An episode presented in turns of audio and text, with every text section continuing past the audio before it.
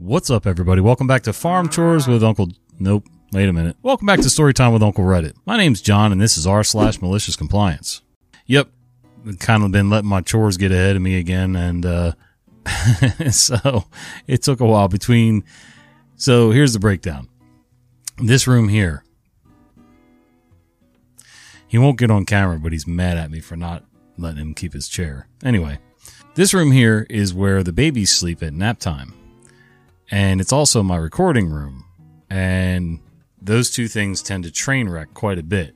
So we'll just see how things go. I, I got to get another space to record or build another place for babies to take naps uh, because I'm not going to say no, they can't nap, but at the same time, we got things to do. And then you got regular stuff around here splitting wood, building firewood racks, building garden beds, putting soil in garden beds, putting plants in soil in garden beds. You know, you, you get the idea. Anyway, so, but we're back. Let's, uh, let's make the best of it while we got it. Insist I come to work while nauseous? You got it, sir. I used to be a dispatcher at a transportation company that was forever understaffed. I got some kind of stomach bug and was out for two days. On day three, I call off again, but my manager insisted that I come in.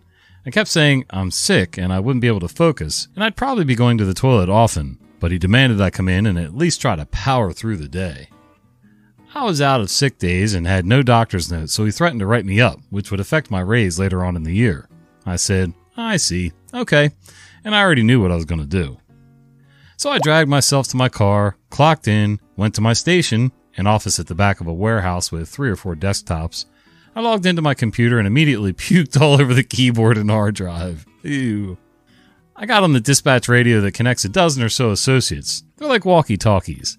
Knowing the manager had one too and said, Come in, come in. Sorry, everyone, but you're going to have to send someone to clean the back office. I vomited all over my workstation. I'll be heading out for the day. I'll send an email. I left without saying anything further. I was only clocked in for 10 minutes, but by law, unless I volunteer to sign a waiver, I have to be paid four hours just for showing up.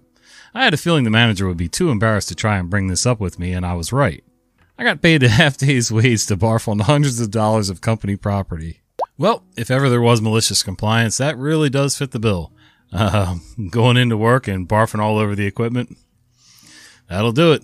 I had a boss once who uh, swore up and down that I wasn't sick, I was faking, whatever you know, the laws weren't exactly that strict on them kind of trying to force us to come to work or be fired. Uh, I've always kind of lived in a no cause state. And, uh, yeah, so I said, all right, I'll come to work if you think I'm faking. And, uh, at the time I was pumping gas and in New Jersey, as you know, you can't pump your own gas as a consumer. You have to have somebody pump it for you. So we sat in one of those little booths between all the gas pumps.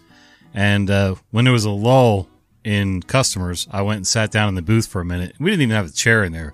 We had stacked up milk crates, which worked, you know, as long as I had a wall to lean against. And uh, I no sooner sat down on the milk crates and puked all over the credit card machine. Now, keep in mind, back then, credit card machines were not digital. They were the old chunky, you know, stick the card in, stick the carbon the carbon paper in, ka-chunk, ka-chunk, back and forth so it makes an imprint of the card.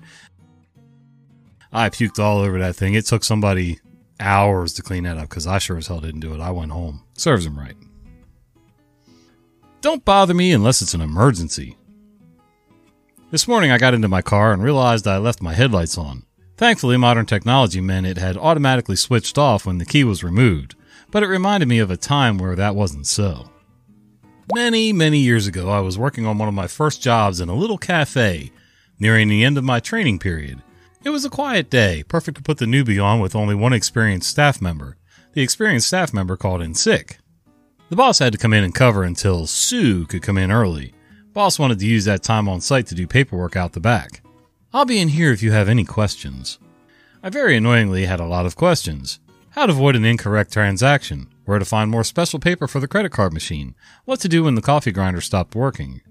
Finally, boss said, I'm busy. Don't bother me unless it's an emergency. Let me know when Sue is here.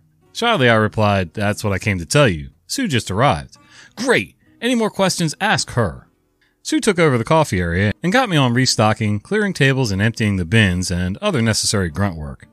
I went out to the outside bins through the little staff parking area and saw my boss's old car there with the headlights still on. I went back to my boss's office. Boss, is it an emergency? Boss snapped.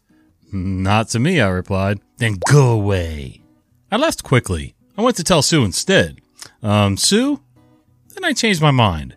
Boss doesn't want to be disturbed unless it's an emergency, so I'm supposed to ask you if I have any more questions. Sue and I worked pleasantly until the end of my shift a few hours later. As I gathered my things to leave, Boss ran by me, knocking into me a bit. Without turning around to see if I was okay, Boss said, Sorry, I'm in a rush.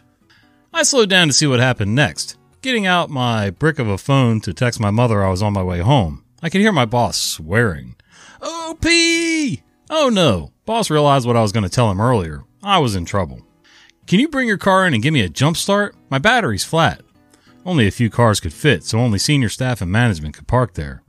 I walked here. I live 10 minutes walk up the hill. I raced off before boss could blame me. The next time I was on shift with Sue, I asked what happened to boss. Headlights got left on. Got a flat battery. Boss tried to jumpstart it with my car, but it didn't work. Had to call a taxi. Funny that neither of us noticed the lights were on when we walked by it.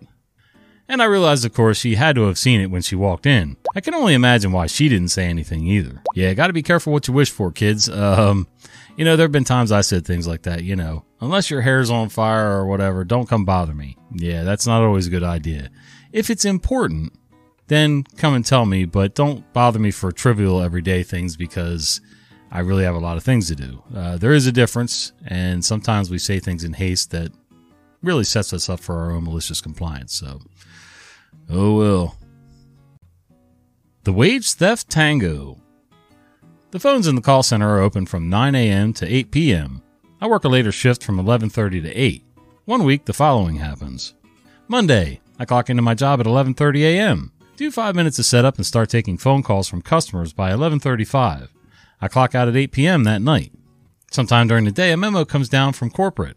Call center representatives should start taking calls the moment their shift is scheduled to start. Tuesday, in order to avoid working off the clock, I clock into my job at 11:15 a.m. Do 5 minutes of setup, 10 minutes of administrative work and start taking phone calls from customers at 11:30 a.m. when my shift officially starts. I clock out at 8 p.m., having done 15 minutes of overtime that day. Wednesday, in order to avoid working off the clock, I clock into my job at 11:15 a.m.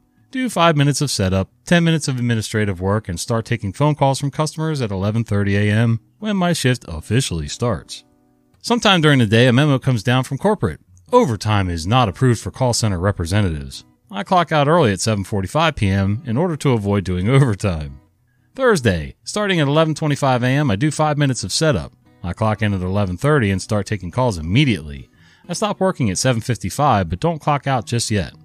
I'll be damned if I'll let corporate make me a victim of wage theft. Over the next 5 minutes, a couple calls from last-minute Karens comes in. I don't take the calls, and at 8 p.m. I clock out. The customers eventually hang up, disappointed. Friday, starting at 11:25 a.m., I do 5 minutes of setup. I clock in at 11:30 and start taking calls immediately. Sometime during the day, my boss comes to talk to me. Boss, when you clocked out at 8 last night, there were still customers waiting in the call queue. Why didn't you take their calls? Me, sorry boss, my shift ends at 8, and overtime is not approved for call center reps. Boss, oh well, you're allowed to stay late to finish up the customers that call in. Me, sure thing boss, can I have that in writing? Later that day, a memo comes down from corporate. Overtime for business needs is approved for call center representatives. At 7:59 p.m., a last-minute Karen calls in. I help her until 8:05. I clock off at 8:15 to make sure I get paid for the extra 10 minutes of work I did. Keep trying, corporate. I'm hourly. Yeah, I love it when they think you're supposed to take your personal time to set up for the job that they require of you, but they don't want to pay you for that time. It's just mind blowing how they think you're just instantaneously going to be set up and ready to take calls at exactly 11:30 you know, you want me to clock in at 11:30? Cool. I clock in at 11:30, do my administrative tasks, whatever, set up, blah blah blah, and then start taking calls. Well, you don't like that. You got to give me some time to do it in there somewhere if it's part of my contracted job. So, yeah. Good on you, OP though. Yeah, don't let them steal your time. Don't steal their time either, but don't let them steal yours for sure. One of us has to be on site. I currently work in HR for a company that's been mistreating their employees and frequently talks down to them speaking to them as if they're not smart enough to understand what she's saying and as though they're beneath her. It's only been about six months since I started here, and I noticed it pretty quickly. After I mentioned it to the most guilty manager, I began getting talked down to. At one time, after I called out sick, I got reprimanded, stating that I had to be on site whenever my manager was not. This was the first time it was being mentioned to me, though. So I can't be sick if she's out? They couldn't find anything else to fuss at me about, so that was it. Over the past few months, I've built a relationship with the hourly employees, which are in a union. They tell me about whispers around the plant, future plans, who's thinking about quitting, family stuff, really just whatever they want to talk about. Recently, I landed a great job, which I start in a couple weeks. I found out that my manager is going to be out of town the week before I'm supposed to start my new job. My plan was to work up until I start the new job, but then I was talked down to again by this same toxic manager. So I went into her office and told her that I know she isn't supposed to be at work on XYZ dates, but she would have to be in since one of us has to be on site, and I'll no longer work here then. Needless to say, she was pretty upset that she had to change her plans, and I've been getting the evil eye from her since I dropped my notice. I've been hearing her complaining to coworkers about how she had to cancel her trip, but she's been extremely nice to my face and hasn't talked down to me once. I can understand with high pressure jobs, family things, whatever's going on in life that, you know, sometimes you get edgy and you start, you might snipe a little bit. Coming from bosses, employees, whatever, it shouldn't happen, but it does. If it's an occasional thing, it can be overlooked or worked through, whatever. But if it's a daily habit, like a like a lifestyle for these people to talk down to other people, and I've seen employees do it to bosses too, so it works both ways. If that's just the way you're wired, then uh, yeah, you suck. Funny MC over expense reports. This is currently going on in a company where I consult. I'm not an employee there, but work closely with their architect who's having a blast watching this unfold. I got the okay to post from him. It's not my story, so please don't upvote, but I want to see the comments. The company has two sites, one in Miami and one in Fort Lauderdale. They have some field employees generally work from their location closest to them, with occasional visits to the other office. Due to some recent flooding and roof damage, about 5 feet, law based employees have to work from the Miami office. This is not generally a problem. However, when these employees filled in their expense reports for the mileage to the Miami office, they were told that their home office is now Miami for the duration of the repairs. Time to and from work to start and end the day is not considered to be work time. Their expense reports were not approved and they had to redo them. The Miami commute adds about 90 minutes to their day, plus about 50 extra miles per day for each employee. They are pissed off. Here's what they're doing. Company rules say they have to check in by 8 a.m. at their home office. They need to be on the road by about 8:30 a.m. to get to the customer site. This rule was generally ignored in the past, but it's an official rule in the handbook. They also have rules against taking company property home. In the past, this rule was pretty much ignored because it allowed the field agent to go directly from home to the customer site and directly home after the day is done. It's expensive equipment, sure. Fluke meters, some test equipment, etc. So I get why the rule's there. So now these employees are checking in at 8 a.m., which means they leave their house at 6 a.m., saying hello, picking up a work order, yes, it's available by email, and getting back on the road back to their Fort Lauderdale job sites. These miles are expensive. At the end, they're driving back to Miami to drop off their equipment, because it's in the rulebook. They're adding something like four hours to their day at least, but charging back a ton of mileage and hours that the company could have avoided by just allowing the mileage expenses. At this point, it's a battle of willpower to see who will cave first. I'm definitely rooting for the field agents on this one. Again, I don't think it's the company's intention to steal their employees' time or whatever, but that's the result of asking for what they're asking for. You know, this is your home office. Okay, I mean, it's going to cost you one way or the other. If I follow the rules to a T, here's what's going to happen. But they are what they are. A lot of people sitting behind desks that have no idea of the practicalities of driving from home to work to the customers and back again. Yeah, they set up their own rule book for failure, and here you go. Two petty victories over Finance Karen. My former employer's rulebook says they would reimburse 45p per mile if somebody with a petrol or gasoline car needs to drive out to the office, but only 11p per mile to EV drivers. Even though you could argue that running costs are comparable if you factor in the higher price of an EV. So petrol car ownership is a money spinner as most cost far less than 45p per mile to run. But with the recent increase in electricity prices, my EV now costs about 13p per mile to run if I charge it at home or almost 25p per mile if I use a public charger. They've all been bought by oil companies who now fix the price so it's no cheaper than petrol. So no grifting profit for me. Finance Karen told me that's government rules and to look it up if I don't like it. So I did, and I found that technically my car is a hybrid, as even though it's all electric to the wheels, it has a generator which I could fill with 8 liters of petrol to recharge the battery and extend the electric range. I rarely use it, but it's a loophole I'm willing to exploit, since company rules don't mention hybrids, but the holier than thou government rules say it's counted as a petrol car for the purposes of reimbursement. So I could drive to work for 13p per mile using only electric, but they'd have to reimburse me 45p per mile as if it were a petrol car. Government rules.